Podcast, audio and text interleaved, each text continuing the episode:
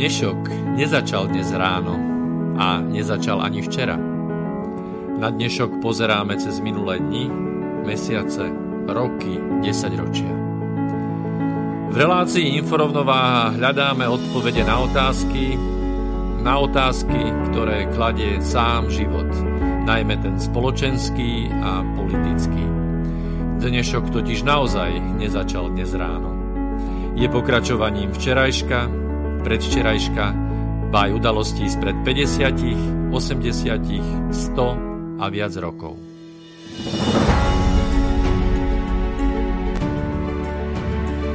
Rovnováhu potrebujeme vždy, všetci a všade. Je preto veľmi podstatné, či sa k nej blížime, alebo sa od nej vzdialujeme. Všetko totiž súvisí so všetkým. Počúvate reláciu Inforovnováha.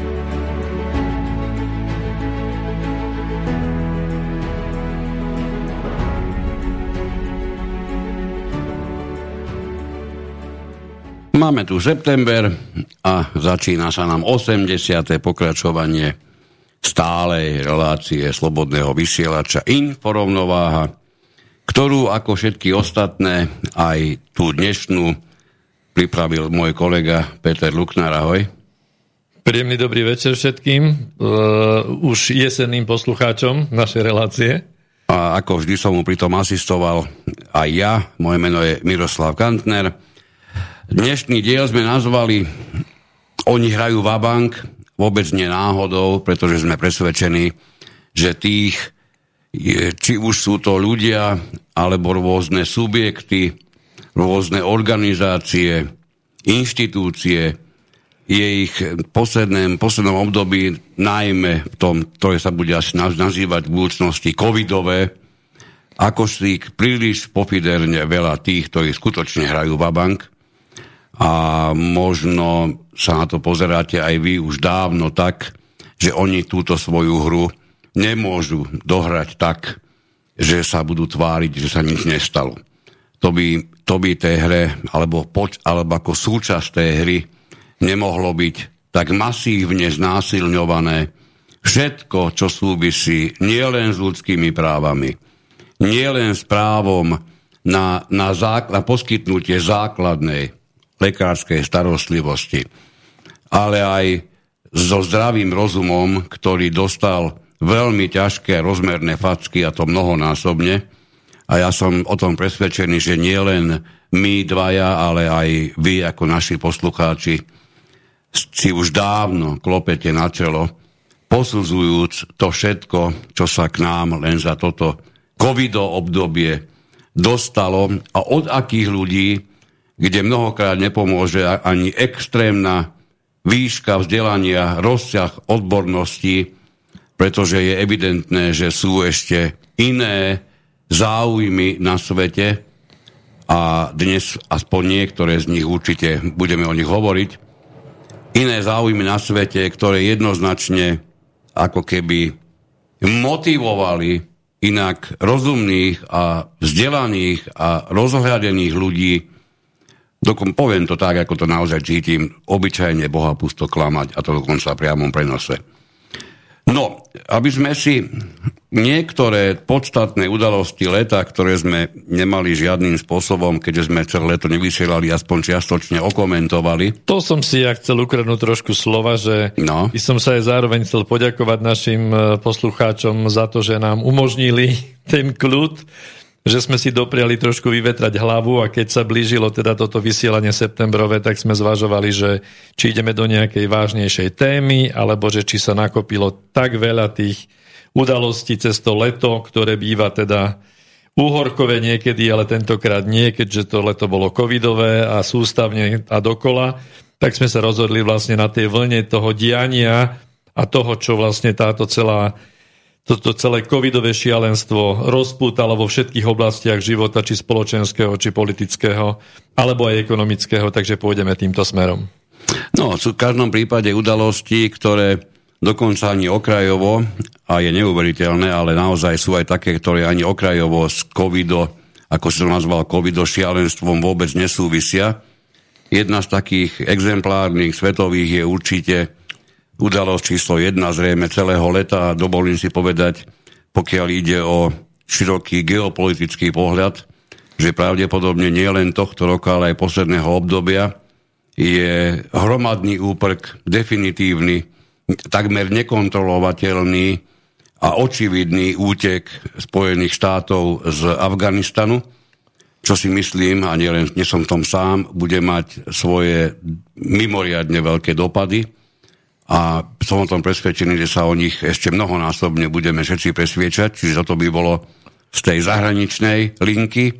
No a z tej domácej, keď opomenieme teda to, to spomínané covido šialenstvo, zrejme plím bude hrať udalosť, ktorá paradoxne sa už udiala viac, viac na, na konci leta, a to je vyjadrenie generálneho prokurátora, prok, prokurátora v súvislosti s ukončením konania v prípadoch Pčolinsky, Haščák, Arpáš, Arpášova, pretože dovolím si povedať, všetky tie vyjadrenia rôznych osôb, osôbok, a ako oni o sebe si myslia, asi osobností, na túto tému bolo také obrovské množstvo, že som, priznám sa to, nejaký ten čas som sa na to až špeciálne zameriaval a neraz som kýval hlavou, ako môže dospelý človek vypustiť taký nezmysel, aký, aký sa mnohým z nich podaril.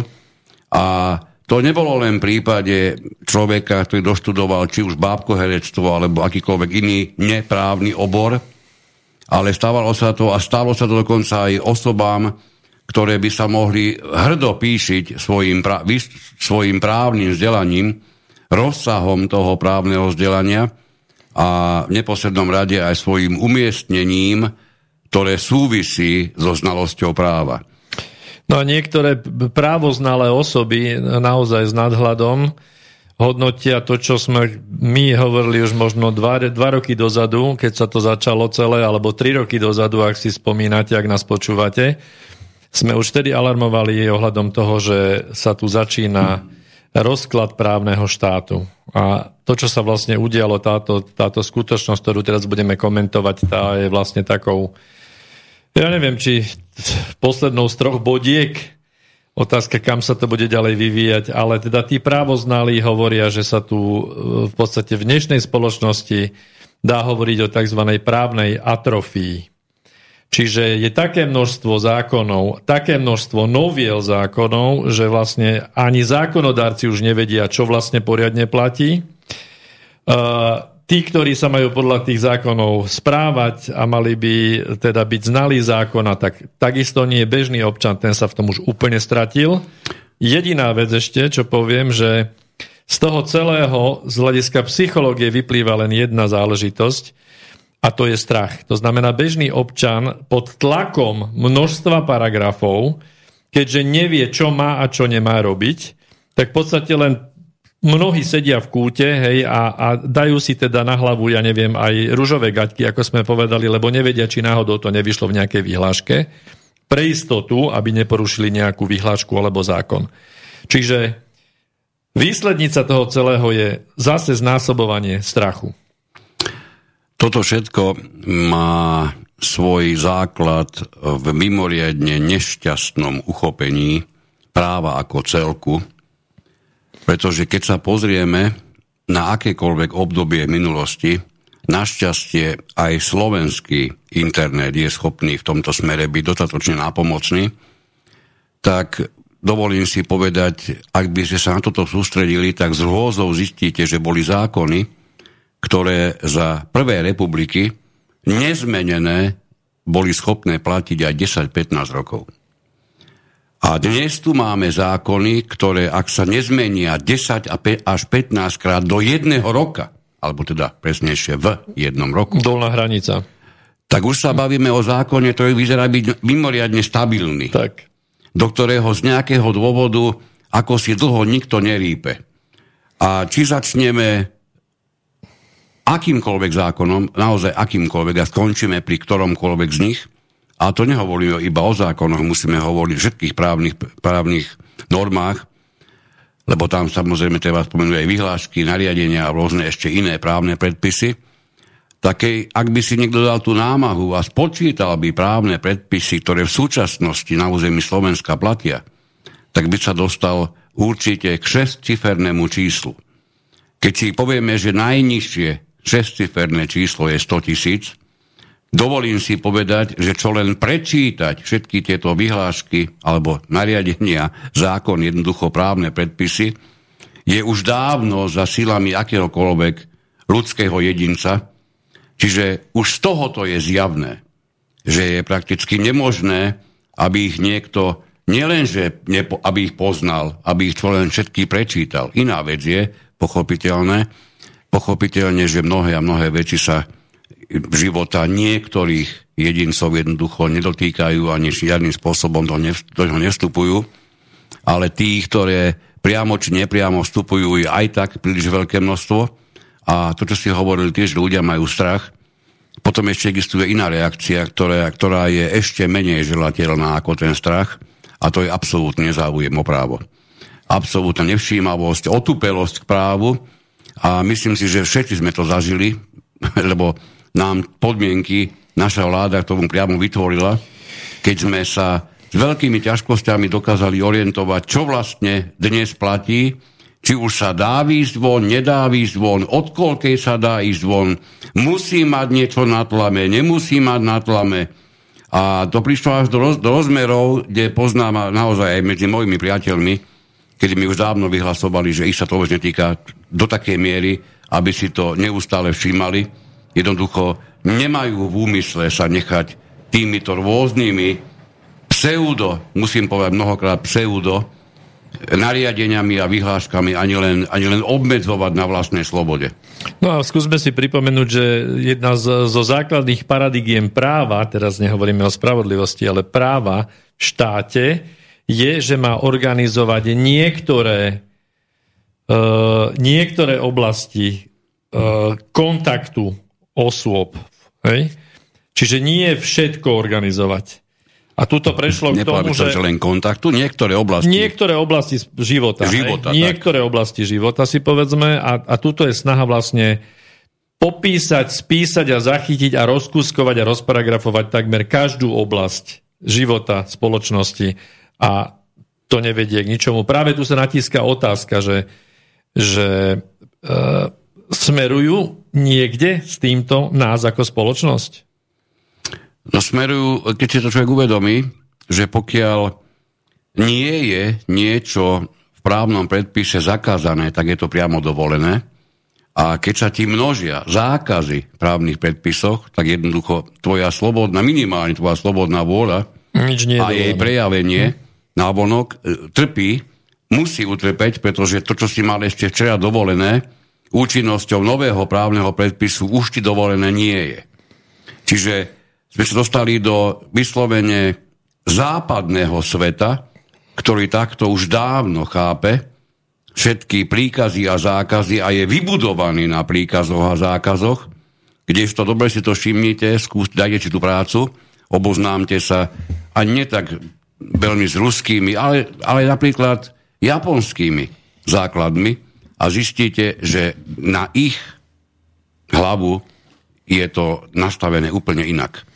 Oni nepotrebujú riešiť veľkosť uhorky ani jej zakrivenosť banánu. Oni sa bavia naozaj v tých svojich právnych predpisoch na inej úrovni. A to je ten zásadný rozdiel medzi západným a východným svetom. Ten západný žiaľ, ktorý stále preberáme viac a viac, je jednoznačne viac spútaný do príkazov a zákazov. No pokiaľ smerujeme k tomu západnému svetu, tak uh Úplne najsvetlejším príkladom posledných dní sú detenčné tábory, ktoré začali stavať na obrovských plochách savany v Austrálii, kde budú e, v krásnych bungalovoch, v úvodzovkách krásnych, s e, prídomkami budú e, oddelení oddelené prípady covidu, kde im budú dokola chodiť na takých káričkách ošetrovateľi až parať im nosy, že či sú ešte takí alebo onakí. Takže Takže smerujeme niekde, niekde, neviem, nechcem to teda Vyzerá to tak, aspoň to nesie také znaky, ako keby sa z donedávna mimoriadne voľnej Austrálie a týka sa to aj Nového Zelandu, uh-huh. Stalo územie, kde sa pravdepodobne viac ako na, býva, na, na Slovensku s bývalým celoplošným atomovým testovaním deje nejaké nové testovanie, kam sa dá až zájsť v obmedzení ľudských práv.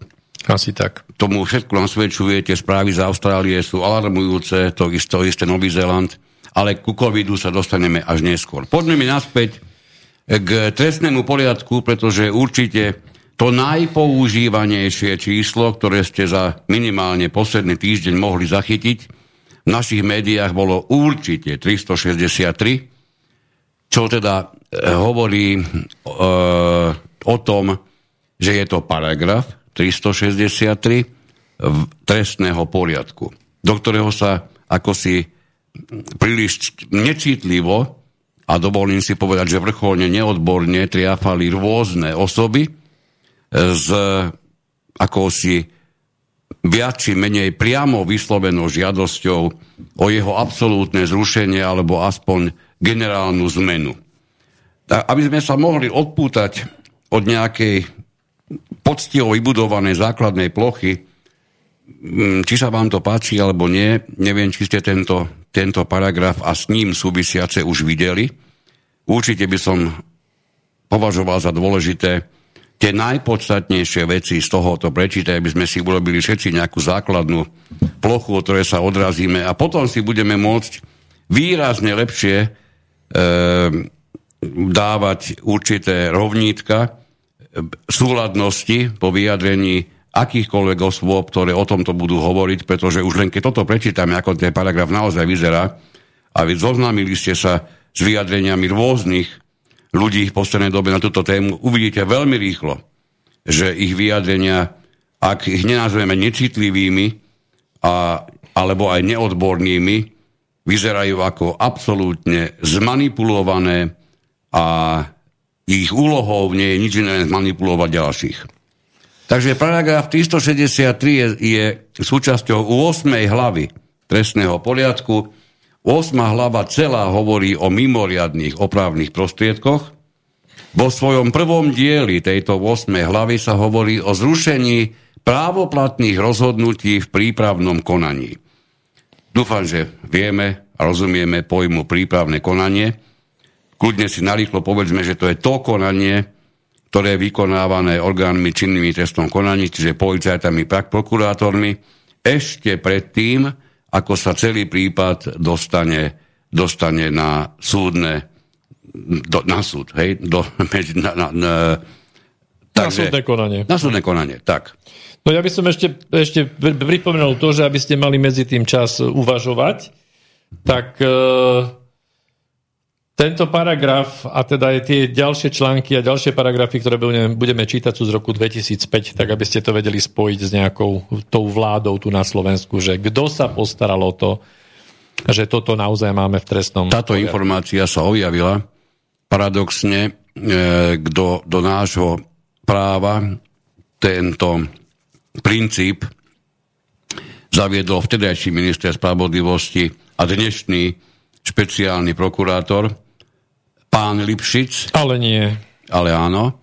A paradoxne, a to sa nikdy neutočilo predtým, práve znenie tejto prvej, tohoto prvého dielu 8. hlavy svojho času pomohlo nie len Gáborovi Grendelovi, ale paradoxne aj, aj pánovi, ktorý robí svoje večery v RTV, čiže pánovi Havranovi. Ale vtedy nikto nekričal, že bolo zastavené konanie, a je potrebné paragraf 363 zmeniť. Takže paragraf 363 odsek 1. Generálny prokurátor zruší právoplatné rozhodnutie prokurátora alebo policajta, ak takým rozhodnutím alebo v konaní, ktorému predchádzalo, bol porušený zákon. Porušením zákona sa rozumie podstatné pochybenie, ktoré mohlo ovplyvniť rozhodnutie vo veci. Prekvapivo jednoznačne. To je ešte len prvý odsek tohoto mhm. paragrafu 363. Už tu je vidno, že skutočne právomoc generálneho prokurátora je v tomto smere naozaj, naozaj rozsiahla, ale bavíme sa, a to je zásada, ktorá týmito osobami, ktoré sa dnes vyjadrujú, ako si je opomínaná, že ona sa dá porušiť, pardon, ona sa dá použiť len pri porušení zákona, čiže pri pochybení, ktoré mohlo ovplyvniť rozhodnutie vo veci. Keď si predstavíme, že orgány činné trestnom konaní, či je to prokurátor alebo policajt, pochybia v tom prípravnom konaní, toto konanie sa vďaka pôsobeniu generálneho prokurátora, vďaka tomuto paragrafu, nemusí dostať na súd, pretože toto pochybenie, to, toto pochybenie spozoroval generálny prokurátor a vo veci zasiahol. Ešte predtým, ako sa vec vôbec dostala na súd. Odsek 2. Odsek 2. Ak sa týka rozhodnutie alebo konanie uvedené v odseku 1 viacerých osôb alebo skutkov, môže generálny prokurátor zrušiť len tú časť rozhodnutia alebo konania, ktorá sa týka niektorej z týchto osôb alebo skutkov.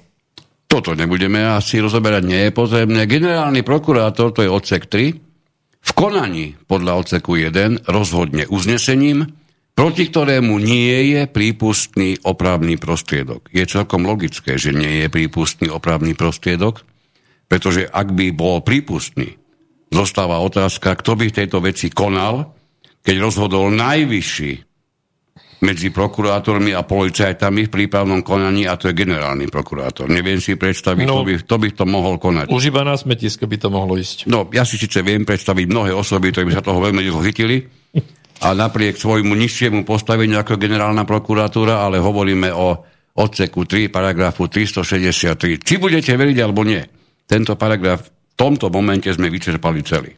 A veľmi rýchlo uvidíte, že výrazne podstatnejšie veci sa nachádzajú v paragrafoch, ktoré sú ďalej v trestnom poriadku a ešte stále sú uvedené v prvom dieli, čiže zrušenie právoplatných rozhodnutí v prípravnom konaní.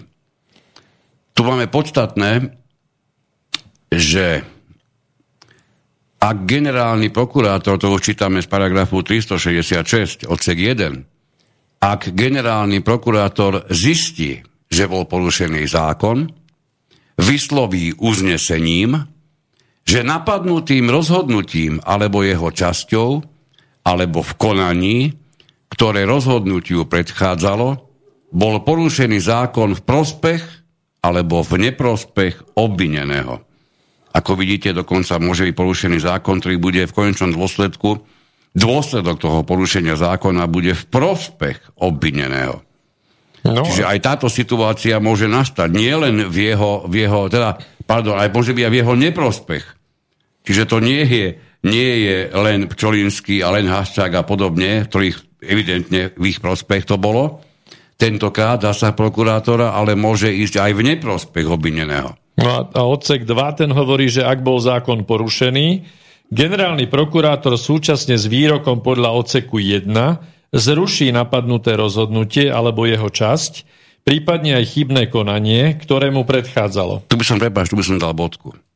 Tu je tá, tá no. časť, ktorá jednoznačne hovorí, o tom, na ktorú mnohé tieto, tieto figurky, najmä politické, ale aj mediálne upozorňovali, aj keď nehovorili priamo o paragrafe 366, pretože tu sa hovorí prakticky o tom, že toto je právomoc generálneho prokurátora. Čiže ešte predtým, ako by vôbec mohol o porušení zákona rozhodnúť súd, na rovnakú úroveň je postavený generálny prokurátor, ktorého povinnosťou je, aby sme si rozumeli, to nie je len, že jemu sa môže a nemusí chcieť, on má povinnosť zastaviť konanie, ktoré ako generálny prokurátor, či to chceme alebo nechceme pripustiť, istým spôsobom dozoruje, čiže on má povinnosť zastaviť konanie, ktoré je v nesúlade so zákonom do dokonca. V tomto prípade sa hovorí priamo o porušení zákona.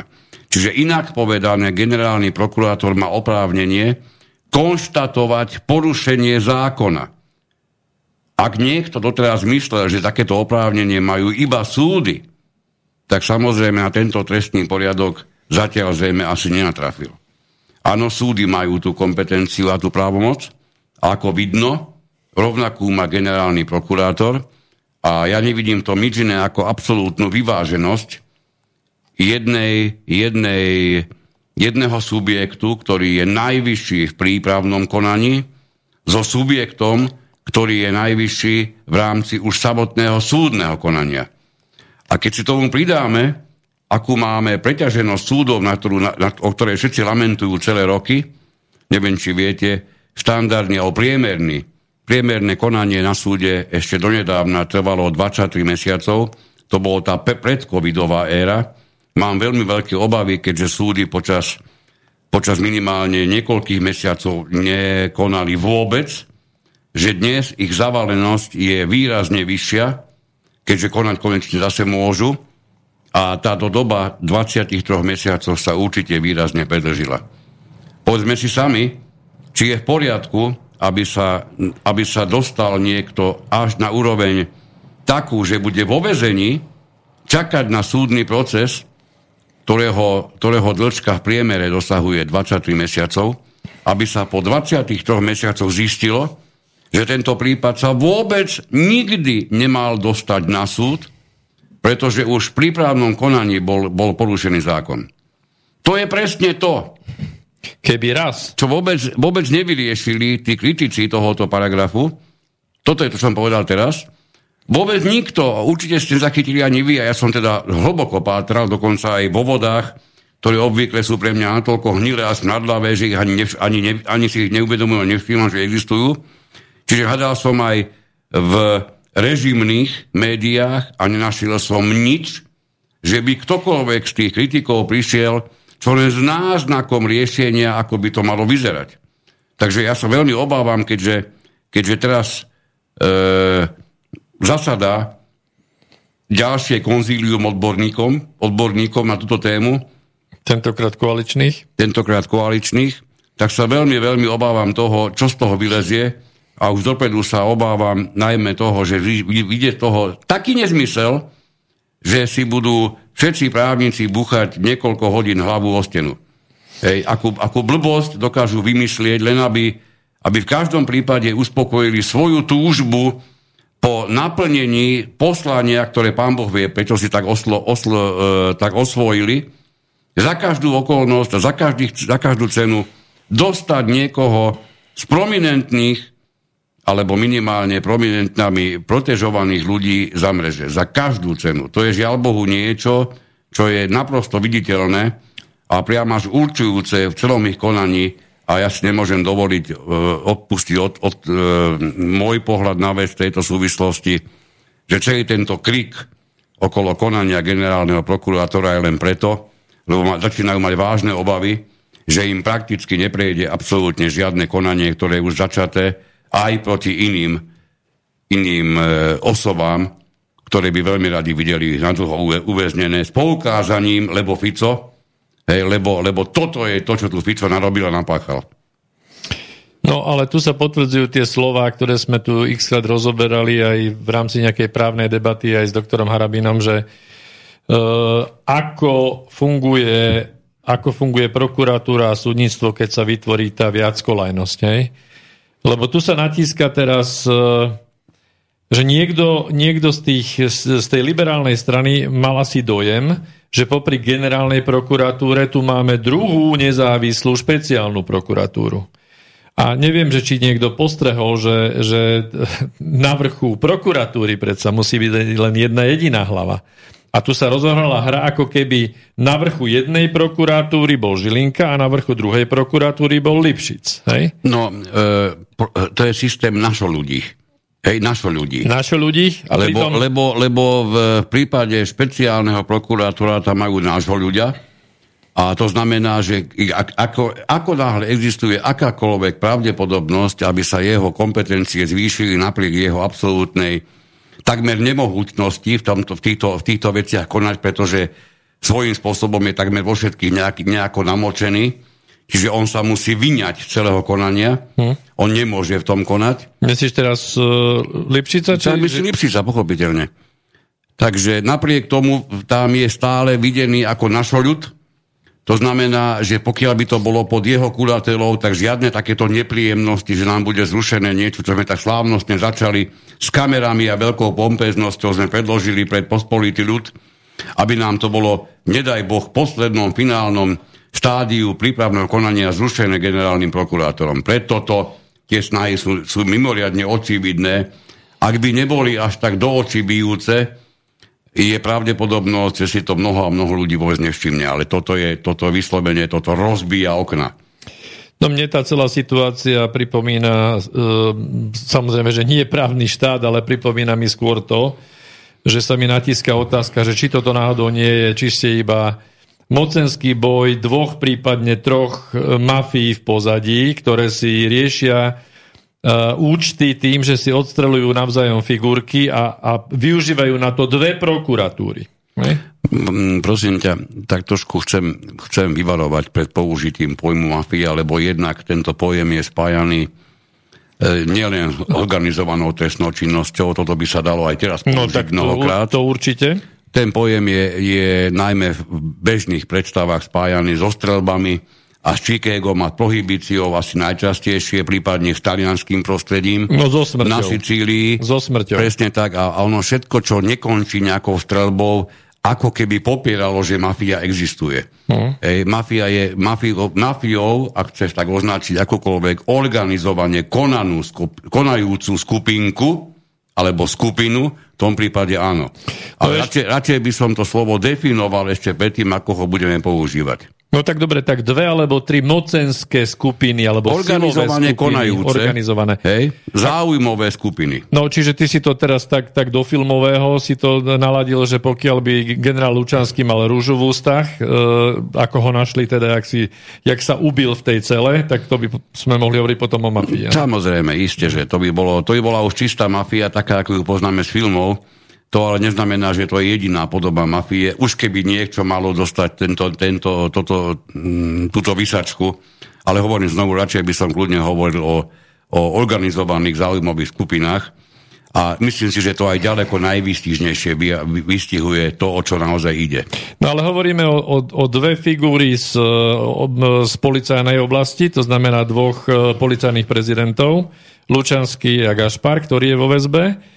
A teraz sa tu jedná, že, že v podstate hro, hrozí e, väzba Kovaříkovi, ktorý teda odstúpi 15. Čiže už tretiemu tretí, tretí, ktorý je teraz, prezidentovi áno, poradí. Ktorý je kvázi z tej druhej strany, z tej inej skupiny. A, a hovoríme o šéfovi SIS, áno, Občolinskom, ktorý je teda koaličný, terajší koaličný, hej? Aj keď samozrejme tie prepojenia a mosty medzi koali, koaličníkmi a opozičníkmi sú také plynulé. Áno? Ak by sme sa niekedy mohli sústrediť alebo dostať, že by sme tu, pod tú pokličku nahliadli, som o tom presvedčený, že nielen my, ale, ale mnohí a mnohí a drvivá väčšina ľudí na Slovensku bola extrémne prekvapená, kto s kým je, doka- je dokazateľne, akurát, že, alebo, alebo je proste spojený v pozadí bez toho, aby to bolo navonok akokoľvek viditeľné. Čiže do tohoto by som veľmi nešiel. E, nie preto, že by som existenciu takéhoto niečoho neveril, naopak ja neverím v neexistenciu týchto prepojení. No ešte bude zaujímavé skú, skúmať prepojenie, keďže e, pán, ktorý pri tom SNP e, testovacom bol v českej uniforme, pomáhal údajne s previerkou pána Lipšica a teraz mu na meno nevie prísť, to sú tiež zaujímavé. Teraz... No, zase sme pri tom, že bola to jedna odnož organizovanej skupiny konajúca v záujme toho, aby sa, aby sa pán Lipšic stal, stal špeciálnym prokurátorom. Generálnym si po, chcel povedať, áno, a v podstate takmer, o to išlo najprv. Asi. A áno, skôr som pravdu povedal. Mm. E, takže zostal špeciálnym, alebo dostal sa na špeciálneho prokurátora myslím si, že v rámci toho, že nikdy v živote prokurátorskú činnosť nevykonávali, je to absurdné riešenie, už len toto samotné. A keďže poznám niekoľkých prokurátorov, aj keď je pravda, že nie špeciálneho, špeciálnej prokuratúry, dovolím si povedať, že nebolo jedného, ktorý by bol takým niečím prekvapený. hej, pretože naozaj je to, je to nevýdaný krok. Ale dobre, dosiahli ho aj treba s tou previerkou, ktorú opäť raz na, na základe tlaku politického musel príslušný subjekt otvoriť, hoci už tá previerka ako taká bola, bola zakopaná a uznaná, ako keby bola v poriadku. Aj to je jedna z udalostí, ktorá sa stala. To sa myslím, že otvorí v dohľadnej dobe, dobe tak. opäť. No, aby sme dokončili no. ten, ten prvý diel v 8. hlavy trestného poriadku, tam, sú, je, tam je ešte posledný paragraf 367, dosť podstatný a hovorí v odseku 1, že po zrušení napadnutého rozhodnutia alebo jeho časti generálny prokurátor podľa písmena A rozhodne vo veci sám. Pri tomto sa musím na chvíľu pre, pre, pristaviť, pretože písmeno B hovorí o tom, že ak teda zruší napadnutie rozhodnutia alebo jeho časti, tak generálny prokurátor prikáže orgánu, o ktorého rozhodnutie z pravidla ide, aby o veci znovu konal a rozhodol. To si zhrnieme vlastne na Aj tí, ktorí iba okrajovo sledujete dianie na slovenskej politickej scéne, určite viete, že generálny prokurátor Žilinka konal tak, že vybral si písmen, voľbu alebo písmeno B. Čiže on on, on vo veci ako takej nerozhodol, hoci tú právomoc mal. On nechal alebo pre, prikázal orgánu, ktorý to rozhodnutie vykonal, aby vo veci konal znovu a rozhodol. Samozrejme, že tento v tomto svojom konaní je viazaný právnym názorom, ktorý bol vyslovený, čiže akýkoľvek prokurátor, ktorý bude v danej veci ďalej konať, nemôže opomenúť, že tie nedostatky, na ktoré bolo na 72 stranovom, musím si povedať, že elaboráte, ktorý hovorí o rozhodnutí generálnej prokuratúry v tejto súvislosti, to, čo bolo spomenuté, to sa v tom prípravnom konaní nedá zahojiť, čiže sa musia použiť úplne nové prostriedky. Aj tak na okraj poviem, a teraz naozaj neviem, či sa nebude miliť, či to bude naopak, v tom uznesení bolo konštatovaných 17 porušení trestného poriadku a 11 porušení trestného zákona, alebo opačne 11 a 17. Keď si uvedomíme, aký rozsah môže mať čo len jedno jediné porušenie a aký dôsledok to môže mať, keď už len a len ľudské hľadisko zoberieme do úvahy, a ja nepotrebujem, dúfam, že mi to uznáte, nepotrebujem v žiadnom prípade obhajovať ani Čolinského, ani nikoho iného.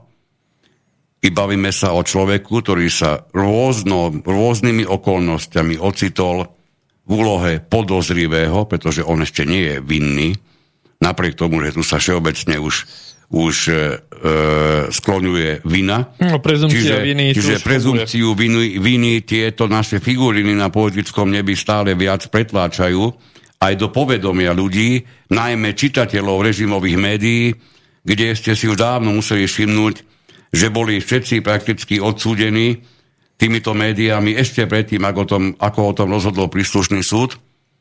Takže keď berieme do úvahy, že toto je záchranná brzda predtým, aby sa môžeme kľudne povedať nevinný človek, pretože vinu môže dokázať iba súd, aby sa nevinný človek dostal vôbec na súdne konanie, práve preto, že generálny prokurátor zistil porušenie zákona už v tom prípravnom konaní.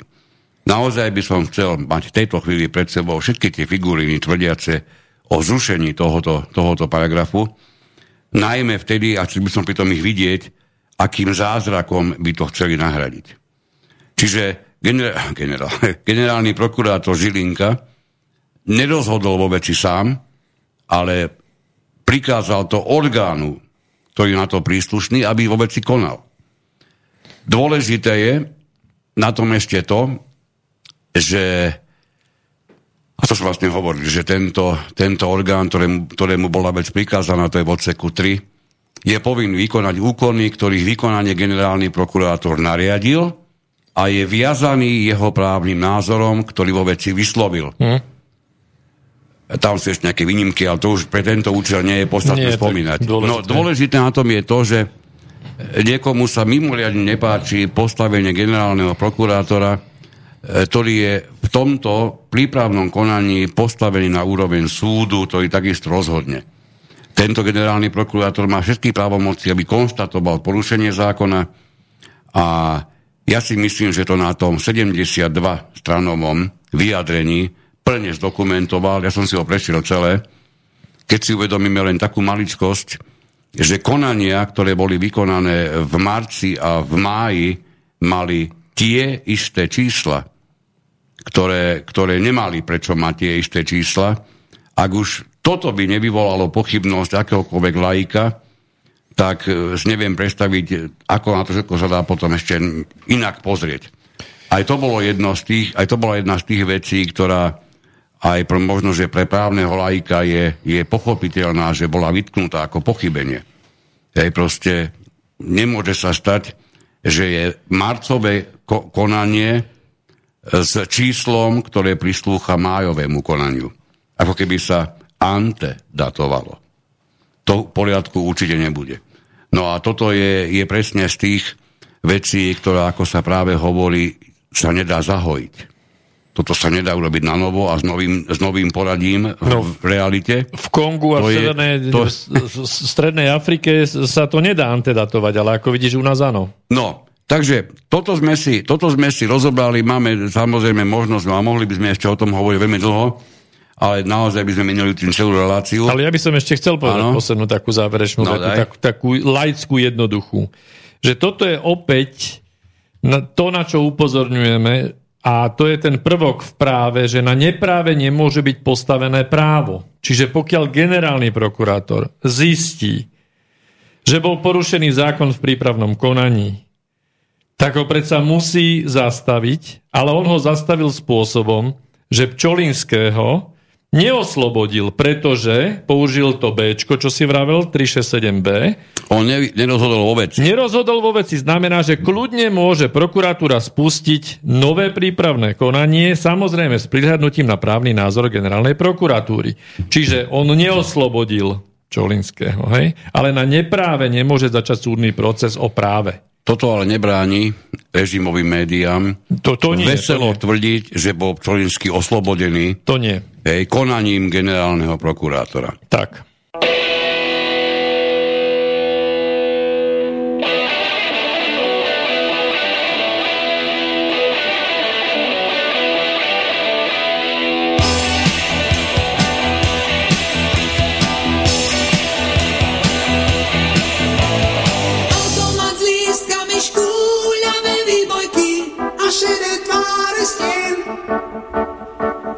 časopisku, kde skrýva stránky skrčené s fotkami žien. V pomočnom líškaní strácajú obojky, aj muži svá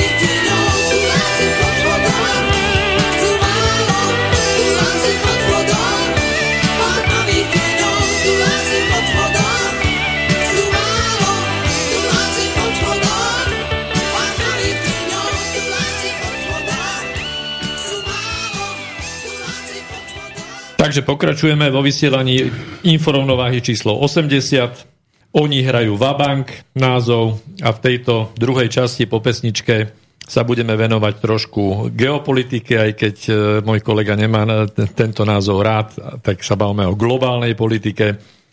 A začneme takou správičkou, ktorá dneska zaznela, že Kosovo príjme Afgáncov ktorí neabsolvovali dané, dané nutné previerky a poskytne im azyl na zhruba jeden rok. Takže z tohto tu vyplýva nejaká ďalšia hra, kde Kosovo sa zdá byť, že bude hrať e, takú rolu prestupnej stanice a keďže Kosovo, Kosovo vieme, ako vzniklo a pod kuratelou koho funguje, tak sa nám rozohráva nejaká taká zaujímavá hra, mnohí budú hovoriť konšpiračná hra ohľadom toho, že sa spustí ďalšia vlna migrácie z Afganistanu nejakým spôsobom na Európu. Lebo tá prvá, tá sírska nejako nevyšla. Ak hovoríme o, o migrantoch z Afganistanu, iste stav, ktorý tam s vysokou pravdepodobnosťou nastolí, a už vlastne nastoluje Taliban, to už sme sa dnes mohli presvedčiť o tom, že na školách prikázali na všetkých niesť, e, teda devčatá musia mať prekryté hlavy a telá plnohodnotne, čiže už tam tento, tento stav je jednoznačne zavádzaný. Tak v každom prípade je, je pre mňa mimoriadne otázne, čo to znamená osoba spolupracujúca či už so Spojenými štátmi, alebo ja neviem, so Slovenskom, keď hovoríme o Afgáncovi, ktorý počas tých rokov, kľudne si to povedzme, účasti Spojených štátov v Afganistane spolupracoval s, ako keby s druhou stranou. Niekto tomu hovorí, že kolaboroval Konfidenti to boli. Alebo no. áno, že to bol konfident. Vyjadrenia sú rôzne. Ja nechcem žiadnym spôsobom nikoho odsudzovať. Tie reálie sú pre nás natoľko vzdialené, že predstaviť si ich sa jednoducho ani nedá. Jedna vec je ale veľmi podstatná a ja, ja si myslím, že to je presne to, ten dôvod, ktorý sa najvýraznejšie podpísal pod, pod finále, ktoré sa v Afganistane odohralo, ale nie len pod to finále, aj, aj pod tú celú e, účasť Spojených štátov, ale dokonca aj, aj, aj Sovietského zväzu kedysi. A to je tá akási, viackrát som, som sa tým stretol, že Afgánec bežný je ochotný a schopný niekoľkokrát, nie že za život, ale keď to bude potrebné a účelné pre neho, aj niekoľkokrát denne zmeniť názor. Ja viem, že teraz som vyslovil čosi, čo vám pripomenulo dokonca aj slovenských politikov, ale tu sa bavíme o Afgáncovi. A s týmto je spojená aj istá údernosť tej afgánskej polície, prípadne tej afgánskej oficiálnej, oficiálnej armády, ktorá bola 20 rokov podľa, podľa vyjadrení, 20 rokov bola cvičená na to, aby sa priebehu zo pár hodín dostal celý Afganistan do rúk Talibanu, lebo inak sa to nedá, nedá popísať. Jedinou výnimkou bol Pancír ako, ako oblasť, kde s, veľkou, s veľkou, veľkým záujmom som si dnes prečítal, a opäť všetky režimové médiá kola omierali, že aj táto, táto časť Afganistanu, e, je to údolie, je, sa dostala do rúk Talibanu, je pritom všetko zaujímavé, že práve skupina odporu proti Talibanu, to je Národný front odporu, tak sa, tak sa oficiálne volajú, poprel tvrdenia tejto teroristickej skupiny o tom, že zvyťazili v údolí Pančír, to čo je naozaj posledná afgánska provincia, ktorá sa, ktorá sa držala ešte pri moci potom, ako 15. augusta Taliban ovládol Kábul začalo hromadné vyprázdňovanie neafgáncov, ale, a hlavne potom už aj Afgáncov z Afganistanu. Čiže, čiže je tu, nielen, že sme pripravovaní na, na pravdepodobne e, zaslanie množstva Afgáncov na územie Európy, ako si to teraz do Kosova, čo je veľmi zaujímavá prestupná stanica. No dopredu, dopredu precízne pripravená. Dopredu precízne pripravená. Najmä tak napadlo, že v kuratele ktorej, ktorej mocnosti sa nachádza Kosovo a nejak by z toho vychádza, že, že Rusko ani, ani žiadna iná e, východná mocnosť to nebude, ale žiaľ Bohu. Čína, nebude to? E, nebude, Čína? pod kurateleou Číny sa, sa Kosovo nenachádza. Tam sa bude možno o chvíľu vďaka spolupráci nachádza práve Afganistan. E, Kosovo sa nachádza, to vieme veľmi dobre, a živo si pamätáme konanie povestnej bývalej Češky Madlenky na tomto území, čiže vieme pod kulatelou, koho je Kosovo. A zrejme táto informácia tých, ktorí sa viac orientujú v geopolitike, až taká prekvapujúca nebola. Hej. No, ja by som trošku sa zamyslel nad tým, nad tým Afganistanom ako takým, pretože niekoľko vecí je tam veľmi, veľmi zvláštnych. Sú na zamyslenie, hej? Jednak je na zamyslenie to, že Vstúpili tam sovieti svojho času dozadu, nevieme presne, koľko tam boli rokov, dalo by sa to pozrieť, nie je to dôležité. A tie, tie pomery tam sa nejak, nejak veľmi nezmenili. Sovieti odišli, vstúpili tam na 20 rokov Spojené štáty. A Spojené štáty odišli. Vyzerá to tak, že všetko sa opäť vráti do pôvodného stavu. Čiže je tu také zamyslenie, že kto kto a čo skúša na tomto území.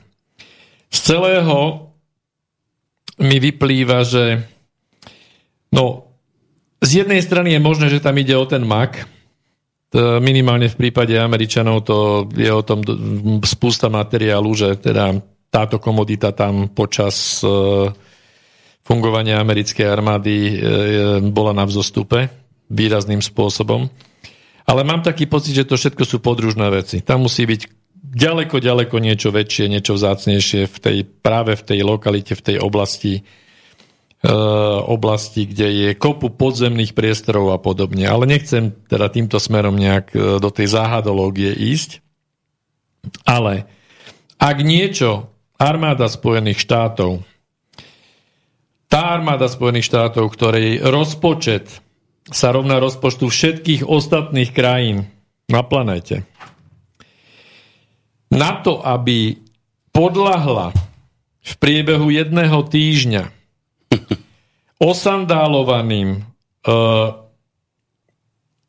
talibancom uh, obaleným v nejakých konopných handrách s nejakými turbanmi a s, s 60-70 ročnými kalašnikovmi to teraz nehovorím o tom, že určite majú vyspelé bankovníctvo, lebo ináč by nemohli fungovať samozrejme. Takže to len spomeniem, že pokiaľ by naozaj Spojené štáty chceli skoncovať s Talibanom, tak jednoducho e, niektorý z tých finančných domov, nebudem ich tu menovať, e, vypne Swiftové prepojenie a zlikviduje akékoľvek toky peniazy. Je to celé vyriešené. V tejto chvíli sa ináč hovorí o tom, že im, na, že im Spojené štáty e, prakticky znemožnili využívanie účtov. Ale toto zase je jedno z tvrdení, ktoré nikto z nás nemá akým spôsobom možnosť preveriť. No, ale chcem... A ja by som ho takisto, ako aj ty tejto chvíli vidím ti to na očiach, bral mimoriadne, Áno. mimoriadne opatrne. Ale chcem povedať toľko, že, že keď sa stále bavíme o tej osi zla, hej, ktorá sa začala niekde, keď sme hovorili v zmysle z, útoku na dvojičky, hej, uh, tak sa ani nie tak, že kto, ale hlavne prečo, ale hlavne čo sa dialo potom. Čiže ten celý, celý americký akt ohľadom terorizmu, ktorý vytvoril v podstate nejaké teroristické skupiny a pokiaľ naozaj by chcel svet sa s týmito skupiny skupinami vysporiadať, tak stačí sledovať toky peňazí a odstaviť ich, vedie centrálny bankový systém. Takže toto je jedno zamyslenie. Nechám to na vás. Druhá vec je, že Afganistan ako taký je rozľahlá zem zhruba trojnásobku Českej republiky. E, pardon, deväťnásobku Českej republiky. Čiže, čiže je to niečo ako, ako Možno 5-6 krát viac ako celé Československo. Hej? Čiže je to relatívne dosť veľké územie. Pri logistike e, týchto sandalových talibancov s nejakými jeepmi, hej, takto obrovské územie, pokiaľ by bolo naozaj pod kontrolou vojsk Spojených štátov, alebo teda vojsk NATO, tak, tak som zvedavý, ktorý vojenský odborník by povedal, že dokáže takáto papučová armáda urobiť takú rozsiahlú operáciu, že v priebehu 7 alebo 10 dní dostane pod kontrolu celé toto velikánske územie. Pripomínam, že množstvo e, územia je ne, takmer neobývaných, e, ťažko dostupných, s prudkými skalnatými svahmi, extrémnymi teplotami plus mínus. Hej. 7 tisícovky sú tam. Čiže s tým by, s tým, s, armáda vyzbrojená technikou by mala problém toto urobiť hej, v tak krátkom čase. To sa ani nebavme. Takže mne z toho, počkej, tým, že ľudia prechádzajú voľne z jedného zo skupenia do druhého podľa toho, ako im to vychádza rozumne v tej chvíli. Čiže ako náhle sa miska, pomyselná miska váh naklonila na, na Taliban alebo stránku Talibanu, tak bez toho, aby o tom nejako potrebovali dlhodobo uvažovať, jednoducho tí prešli na druhú stranu. No ono to vyzerá tak, že sú dve možnosti. Prvá podľa mňa je tá, že e, Kábul ako hlavné mesto a možno zo pár nejakých väčších miest bolo teda pod kontrolou Spojených štátov a zbytok Afganistanu bol pod kontrolou Talibanu. Ne? A stačilo naozaj iba, iba vpadnúť do Kábulu a, a potom už nestačili spojenecké vojska ani nasadať na lietadla a utekať z kábulského letiska. Hej? Ale Keď si uvedomíme, toto... že títo opapučovaní no. stanovili 31. august a všetko úsilie, dokonca viacnásobne aj vyslovené z úst amerického prezidenta smerovalo k splneniu tohoto termínu, ano. Je, je neuveriteľné ako najsilnejšia mocnosť na zeme guli sa potrebovala hlboko skloniť pred niekým, ktorý je nám popisovaný ako osandalovaný žijúci v jaskyniach. No, ja preto som chcel ironicky završiť túto moju úvahu tým, že tá druhá varianta je podľa mňa určite e, bližšia k pravde, že celých 20 rokov americké vojska v Afganistane nacvičovali, ako sa dá za 7 dní zmiznúť z krajiny. Ne? Pretože zbaliť tieto vojska za 7 dní a opustiť krajinu, to je naozaj heroický výkon. Museli naozaj tým žoldnierom dobre zaplatiť za ten útek odtiaľ. Hej? A ešte, aby sa to tak dobre nafilmovalo uh, v, v rámci toho kabulského letiska. Čiže túto rozprávku o tom, že, že talibanci v Papučiach takýmto spôsobom vyprášili najvyzbrojenejšiu armádu sveta, tak keď chcete, tak spíte ako šípková ruženka ďalej. No ono, ono to zrejme až tak do bodky takto nebude, ale jednu vec si všimni. Videl si, ja sa musím pýtať teba, lebo som sa to nikdy nepýtal, videl si niekedy akýkoľvek ozbrojený voz, dneska dokonca hovorí tank, že by bol popisovaný, že toto je niečo, čím bojuje Taliban? Vždy vidíš osandalovaných, majú v ruke nejaký samopal. A jeep. A maximálne tak jeep. Ja som ešte žiadnu fotografiu. Seriózne to musím povedať. No nie. Ja som nevidel nikdy týchto talibáncov. Ani ISIL. A takisto ISIL, presne tak, hej. A je až neuveriteľné, že títo osandálovaní dokážu ovládať tak obrovské územie, prakticky s úplne primitívnymi, primitívnymi zbráňami, keď berieme do úvahy treba len drony, ktoré dnes sú schopné robiť neho, nehorázne veci. Hej. Čiže to prichádza ako absurdita a to, že to spomíname a tak často sa triafame do pojmu osandalovaný, to zrejme je zámer. To sa inak ako zámer popísať nedá.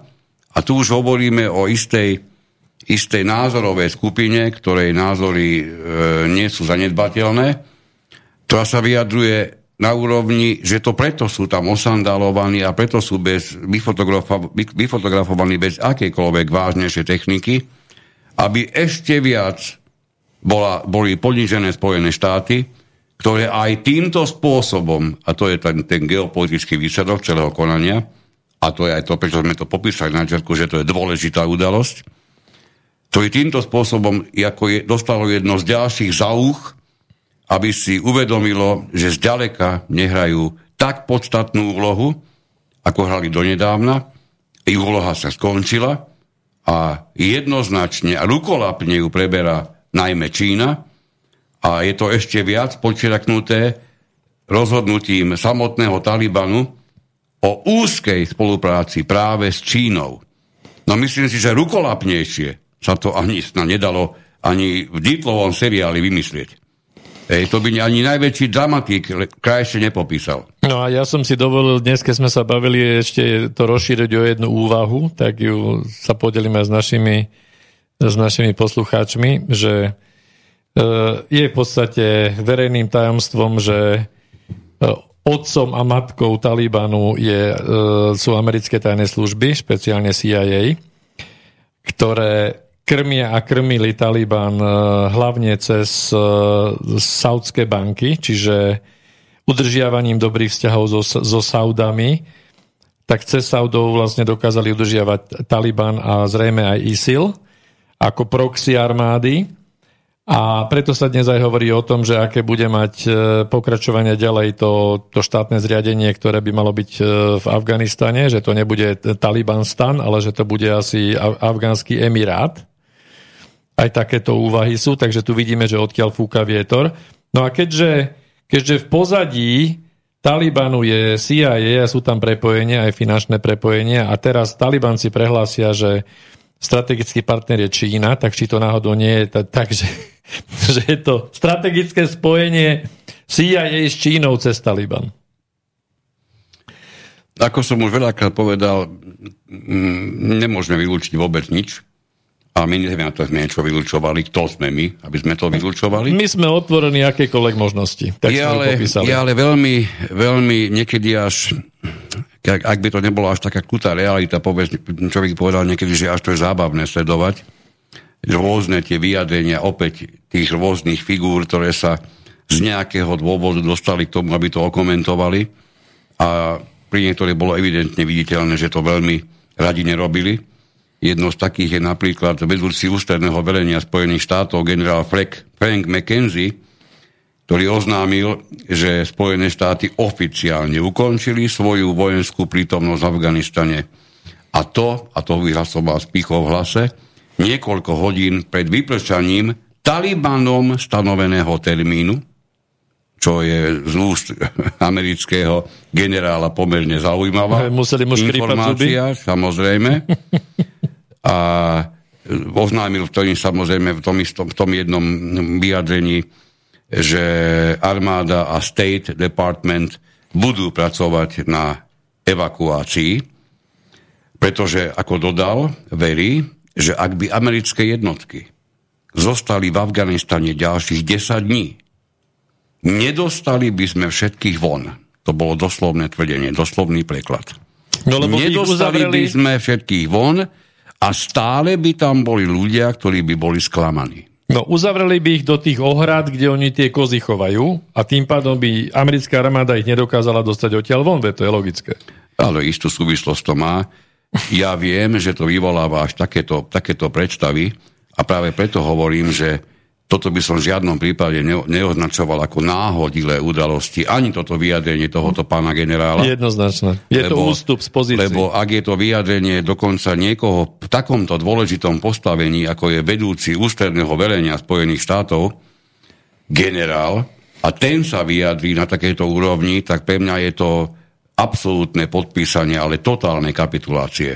A dôležité na tom je, že kapitulácie pred kým, a to sme si už povedali, keď posudzujeme Taliban pred odchodom Američanov, tak sa bavíme o osandálovaných a po ich odchode posudzujúc, čo všetko tam Američania úplne zjavne čisto náhodou ponechali, hej, tak môžeme kľudne hovoriť o mimoriadne dobre vyzbrojenej armáde, ktorá sa ako keby z večera na ráno objavila pomerne veľkej blízkosti aj, aj dôležitých častí sveta. No, Američania kde, tam... kde Afganistan odjak živa bol. A... Okrem iného, preto tam bol záujem, prepáč, aj, aj Sovjetského zväzu bývalého. No.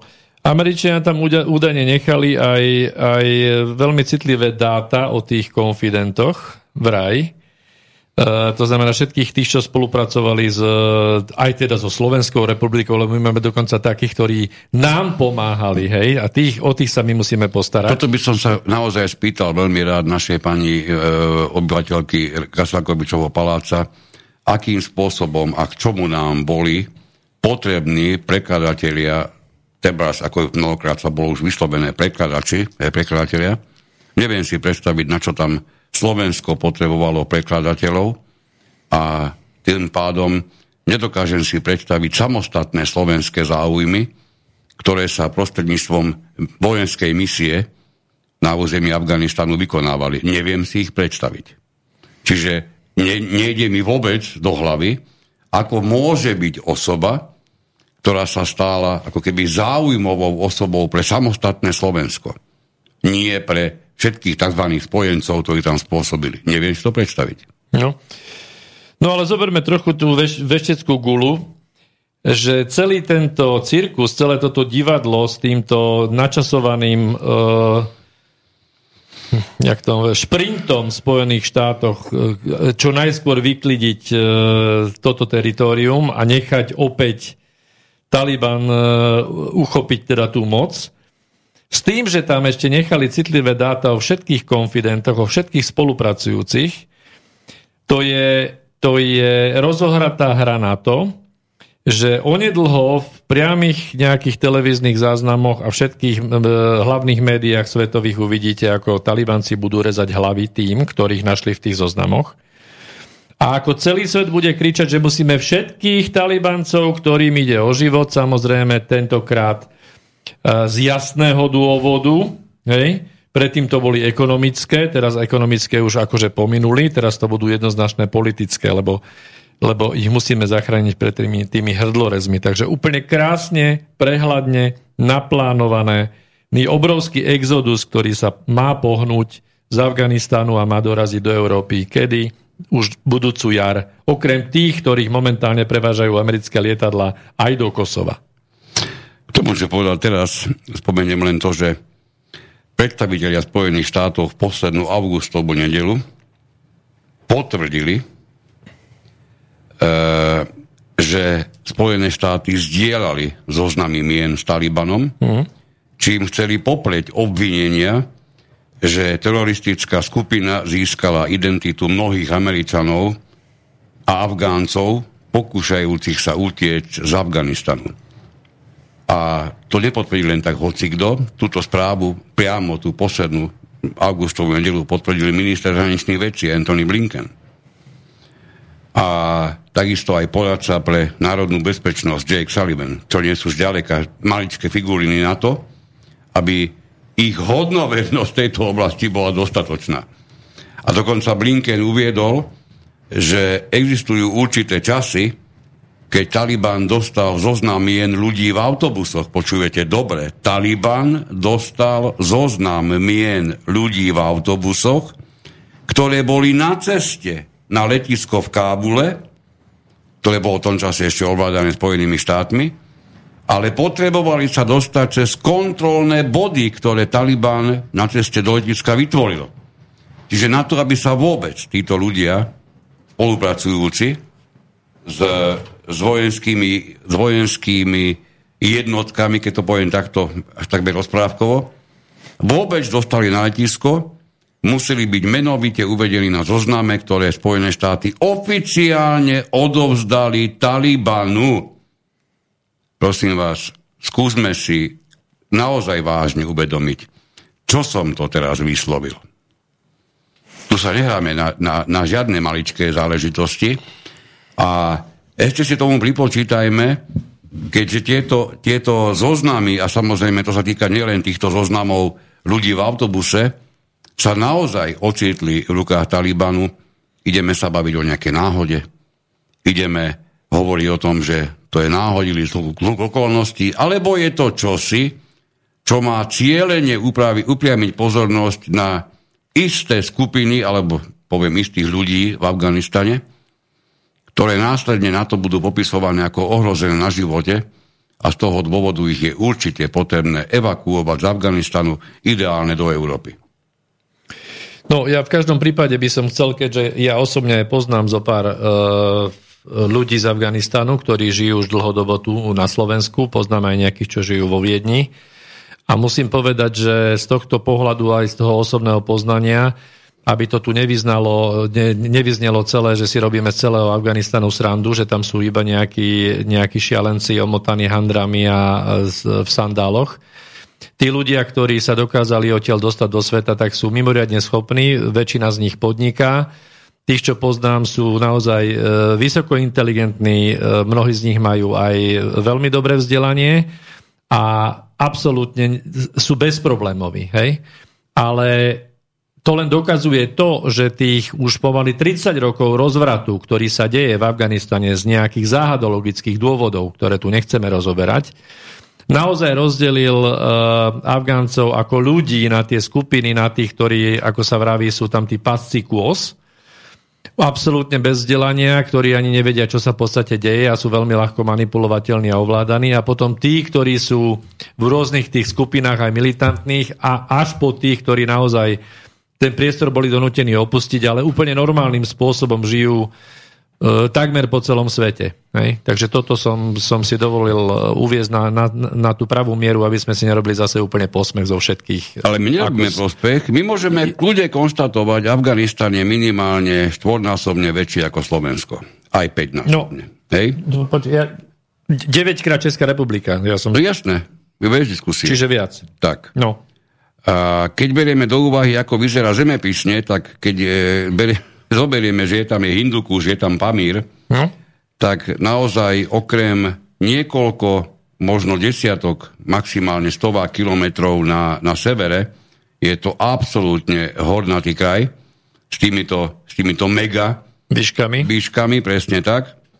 A neviem, či si to uvedomujeme, napríklad 50 z nich má viac ako 6000 metrov trikrát, takmer, alebo minimálne dvakrát náš Gerlach. Hej, ale takýchto je tam nie jedno, ako na jediný Gerlach, oni tam majú takýchto kopcov asi 50. Aby sme mali takú hrubú predstavu, ako to vyzerá. A teraz tu je tá krásna idea, ktorú by bolo výborné dostať medzi armádnych expertov, aby vysvetlili, ako sa môžu tie jednotky zaostalého Talibanu skutočne rýchlo premiestňovať, dostať sa priebehu niekoľko dní do situácie, keď obsadia drivú väčšinu. To je no, presne tak, ono, hej? Tak. Čiže akokoľvek na to budeme pozerať, to treba, to treba zopakovať, lebo toto je zásadná a základná idea, tí opapučovaní, keď to povieme až tak dehonestujúco. Takže je to, je to čosi, čo by nemalo zostať nepovšimnuté. Toto, z tohoto by sa totiž to nedalo uskutočniť vôbec nič, ak by samotné obyvateľstvo nespolupracovalo s Talibanom. Samozrejme. To je základ. To je absolútny základ. A Potom... z toho asi vyplyne, že väčšina obyvateľstva spolupracovala a tí, ktorí z nejakého dôvodu nespolu, nespolupracovali, samozrejme tých zrejme krajšie zajtražky na tomto území nečakajú. No ale to sa týka vždy ktoréhokoľvek kolaboranta alebo konfidenta v prípade, ak sa vietor otočí na druhú stranu. A to je niečo, na čo treba vždy pozerať s plnou vážnosťou, pretože to, že dnes fúka vietor jedným, jedným smerom, neznamená, že sa nikdy v živote nemôže otočiť. Čiže ak niekto pri plnom vedomí vstupuje do tejto hry, s jej následkami, či to chceme alebo nechceme uznať, by od samého začiatku mal počítať. To je proste čosi, čo sa nedá urobiť len preto, že, že má niekto pekné modré vlasy alebo blondiavé oči, alebo ja neviem už čo. Hej, opačne. Takže to sa deje, to sa deje nie až tak náhodile, ako to nám je dnes, dnes e, predkladané. No, nám je predkladané, že Spojené štáty podľahli. Zatiaľ stále sme nedostali žiadnu od- odpoveď na jednu základnú otázku, čo tam pre Boha živého 20 rokov robili. E boli tam dokonca naši vojaci. Čo tam aj Slovensko, ktoré sa žiaľ Bohu tohoto diania zúčastnilo, čo tam tie, tých 20 rokov bolo vykonávané a aký je výsledok. Chovali tam asi kozy. No, to, to, asi, to asi jediné z toho vyjde ako, ako aspoň, aspoň čiastočne zmysluplné. Dobre. Tak daj pesničku. Počúvate slobodný vysielač.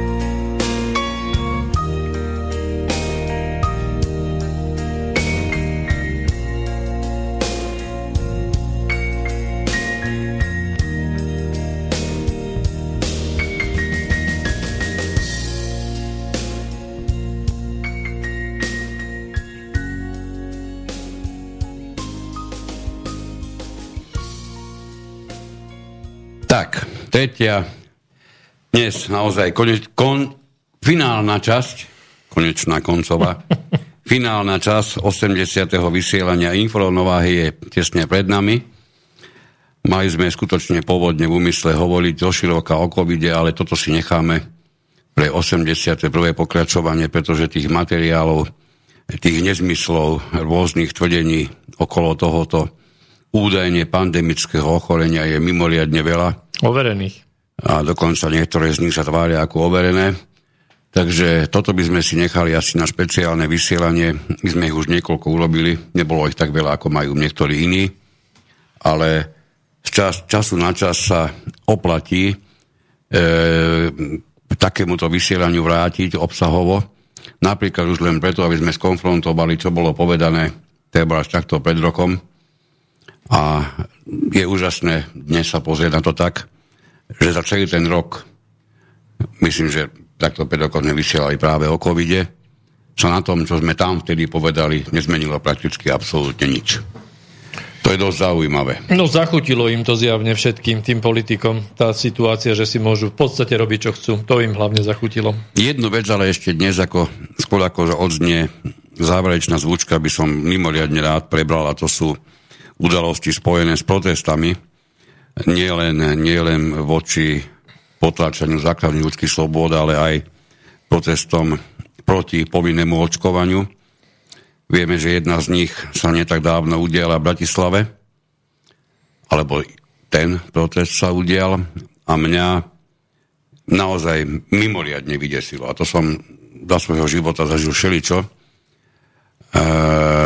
na tých štadiónoch keď človek si uvedomí, aká polovačka na ľudí sa nieraz strhla tak som si naozaj myslel, že už som videl toho mnoho a takmer všetko v tejto súvislosti, pokiaľ sa bavíme o policajnej brutalite alebo o brutalite časti policie.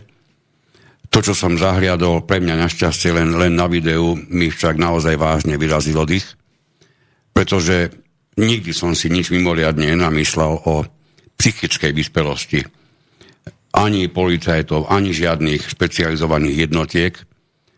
To, čo bolo na videu zachytené, a to je strelba môjim odhadom zhruba maximálne z metra, a to ani metra snad nebol, do krku dvoch ľudí na, na proteste s, s, pla, s údajne teda s plastickými nábojmi zo strany príslušníka nejakého špeciálneho komanda policie je pre mňa niečo, čo vysoko prekročilo akékoľvek kraje normality, pretože ak niekto je vycvičený na to, aby z pol metra, možno že z metra, strieľal ľuďom do krku, tak sa niečo v jeho výchove veľmi vážne pokazilo. A ak mu to je dovolené, tak je to ešte o to horšie. A čo je pri tom, pri tom všetkom pre mňa úplne najsmutnejšie, je pôsobenie našich režimových médií, ktoré cez toto prechádzajú prakticky tak, ako keby sa to vôbec neudialo. Či nepôsobenie našich médií, nie pôsobenie. Áno, ale tým, a to si asi neuvedomujú, on to, oni si to všetko budú uvedomovať, keď bude neskôr, oni hrajú ten svoj vabank, aby sme sa vrátili k názvu našej relácie. Oni naozaj hrajú svoj vabank, pretože sa tvária, že nič také sa nestalo, alebo ak sa to aj stalo, tak to nie je potrebné mimoriadne dopodrobne opisovať, ani sa, tým, ani sa tým zaoberať Jedno však pritom zabúdajú, že množstvo ľudí, nás nevynímajúc, si vie veľmi hrabo predstaviť, ako by pôvodný, podobný zásah, a teraz to musím vysloviť, policajného, policajného psychického kripla, sa, na, sa stal nie v Bratislave na protiočkovacom proteste, ale treba v rámci takého Bieloruska na proteste proti vláde utláčateľa, alebo nedaj Boh v uliciach Moskvy. Keby sa podobné udalosti stali, tak predpokladám, že budeme celé týždne čítať o brutálnom zásahu polície, nie jedného policajta, ale polície ako celku, a o tom, že nastal najvyšší čas vyťahnuť nové a nové sankcie, či na Rusku alebo na Bielorusko. Nehovorte mi, že, to by, že by to nebolo tak. Toto mlčanie našich médií z nich urobilo spolupracovníkov. Či sa to niekomu páči alebo nepáči. My ozvučujeme túto vec, pretože e, predznačuje možný vývin. Tieto protestné akcie, akcie alebo aktivity sú, nemôžem sa zbaviť toho dojmu, sú vytváranie cieľené. Napätie na nich je ešte pomerne malé v porovnaní s tým, aké sa má dostaviť v nie tak ďalekej budúcnosti. Inak povedané, pripadá mi to, ako by tí pri mali rozdané karty tak, že musia vyvolať nepokoje a to až krvavého charakteru na území Slovenska prakticky za každú cenu. No popri tomto by sme mohli spozornieť aj aktivitami e, pána poslanca Dimešiho, ktorý opäť prišiel s tým, že treba ďaleko viacej mať maďarských ceduliek e, v obciach Južného Slovenska, plus tie posledné aktivity, ktoré boli v rámci stretnutia mimo diplomaticky organizovaného s premiérom Orbánom napríklad. Všetky tie veci, ktoré sa točia okolo e, iniciatívy Trojmoria a ohľadom celej tejto e, epizódy ohľadom rozbíjania V4, kde sa Slovensko na tom pekne, myslím, že postupne podiela. No cieľene, cieľene sa po to podpisujú, áno. A e, jeden paradox, na, na ktorý upozorním, že videá s, týmto, s touto strelbou do krku, ktoré boli zavesené na YouTube, tak YouTube uh, úspešne maže s oznámením, že sa jedná o násilie. Uh-huh. A paradoxne Až majú tak pravdu. veľké násilie, že to ani YouTube diváci, alebo teda sledovatelia YouTube nemajú zahliadnúť. No tak o to, to sme tu priznám sa. Ale to je krásne, že vlastne uh, mainstreamové médium alebo režimové médium, lebo v zásade YouTube je v zhode s tým hlavným prúdom. Režimové, média, režimové médium YouTube maže brutalitu režimu voči ľuďom. Hej? Voči... Pretože je to násilie. Tak. Na tom je ale ešte jedna vec hodná povšimnutia, aspoň teda tú časť, ktorú som ja videl, títo občania nevykonávali žiadny teroristický tlak na, na, tohoto, na tohoto psychicky narušeného policajta, ani na nikoho z okolia, aspoň tú časť, ktorú som videl. A pri tejto príležitosti mi nedá naozaj vážne sa zamyslieť nad udalosťami, ktoré sa kedykoľvek a hravo môžu stať aj ktorémukoľvek z vás, vážení poslucháči. Totiž to stačí, aby ste stáli v prvej rade. Vôbec žiadne násilie, dokonca žiadne útoky, a to ani slovné, vykonávať nemusíte. Na to, aby ste utrpeli poranenia na úrovni na úrovni zranení lebečnej spodiny alebo poradenia lepky vám stačí to, aby vás niekto, môže to byť aj dokonca niekto na to priamo inštruovaný, aby vás niekto od toho policajta sotil. Ja vám garantujem, že v tej chvíli dostanete taký vylágoš, o akom, akom sa vám nikdy v živote doteraz ani v najhorších snoch nemohlo snívať pretože vy ste zautočili na verejného činiteľa. Aj títo policajti, a nečudujme sa im niekedy, majú svoje nervy a aj tie, ja uznám, že v prípade nátlaku veľkej skupiny proti ním ne, nemôžu byť pre nich tieto udalosti príjemné. Vždy som si ale myslel, že policajtom sa nemôže stať hoci kto príslušníkom takejto špeciálnej jednotky už vôbec nie. Čiže presne ako musí toľkoľvek, policaj, toľkoľvek politik strpieť nadštandardnú mieru kritiku, kritiky, s ktorou súhlasil tým, že vstúpil do politiky, rovnako musí strpieť aj tento kritický pohľad akýkoľvek príslušník takéto špecializovanej jednotky, ten, ale ktorý by tento pohľad nemal trpieť, je jeho či najbližší, alebo ďalší a ďalší nadriadený, pretože my vieme, že tá hierarchia je neuveriteľná v rámci policajného zboru, ktorý by sa nad, tým, nad konaním tohoto mimoriadne psychicky zakreslého jedinca malo vážne, vážne, o, ozaj vážne zamyslieť. A neurobi to zrejme preto, lebo by diskvalifikovalo policiu ako celok. Takže tvárme sa, že policajti sú vybraní a fantastickí a všetci. Avšak, ako vidíte, tá realita je naozaj niekedy úplne inde.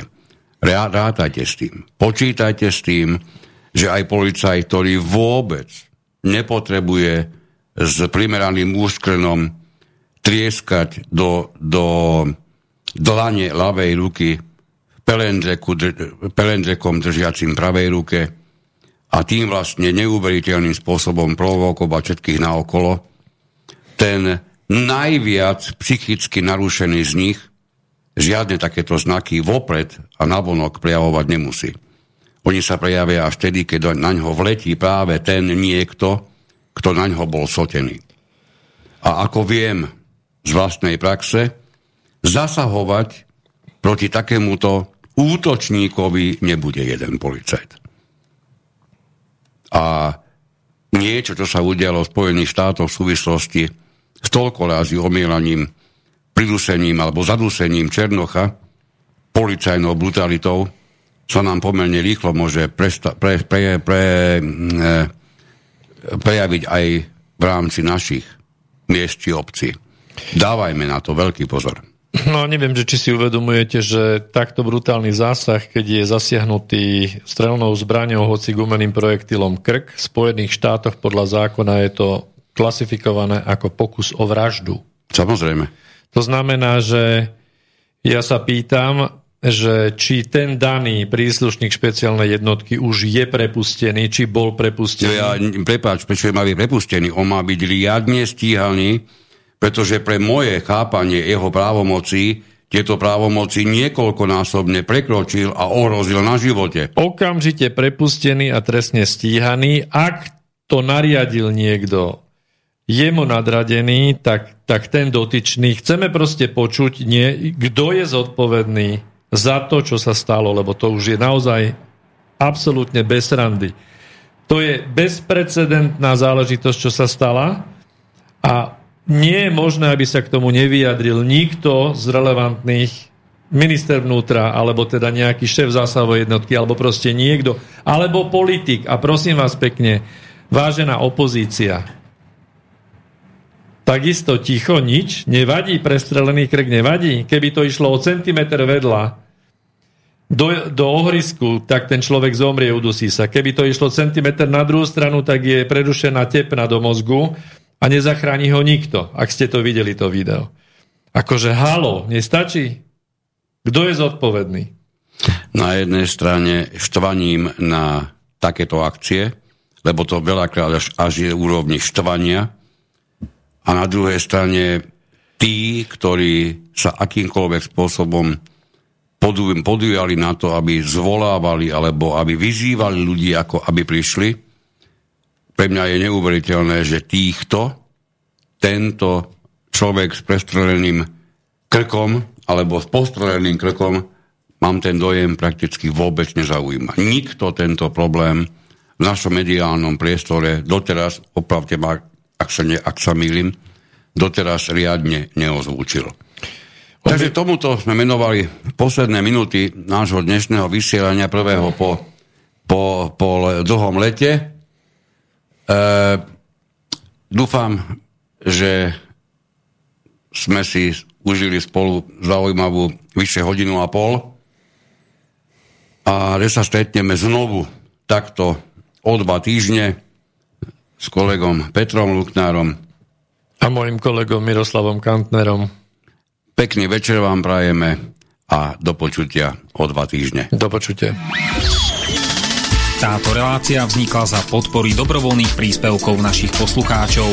Ty, ty sa k ním môžeš pridať. Viac informácií nájdeš na www.slobodnyvysielac.sk Ďakujeme.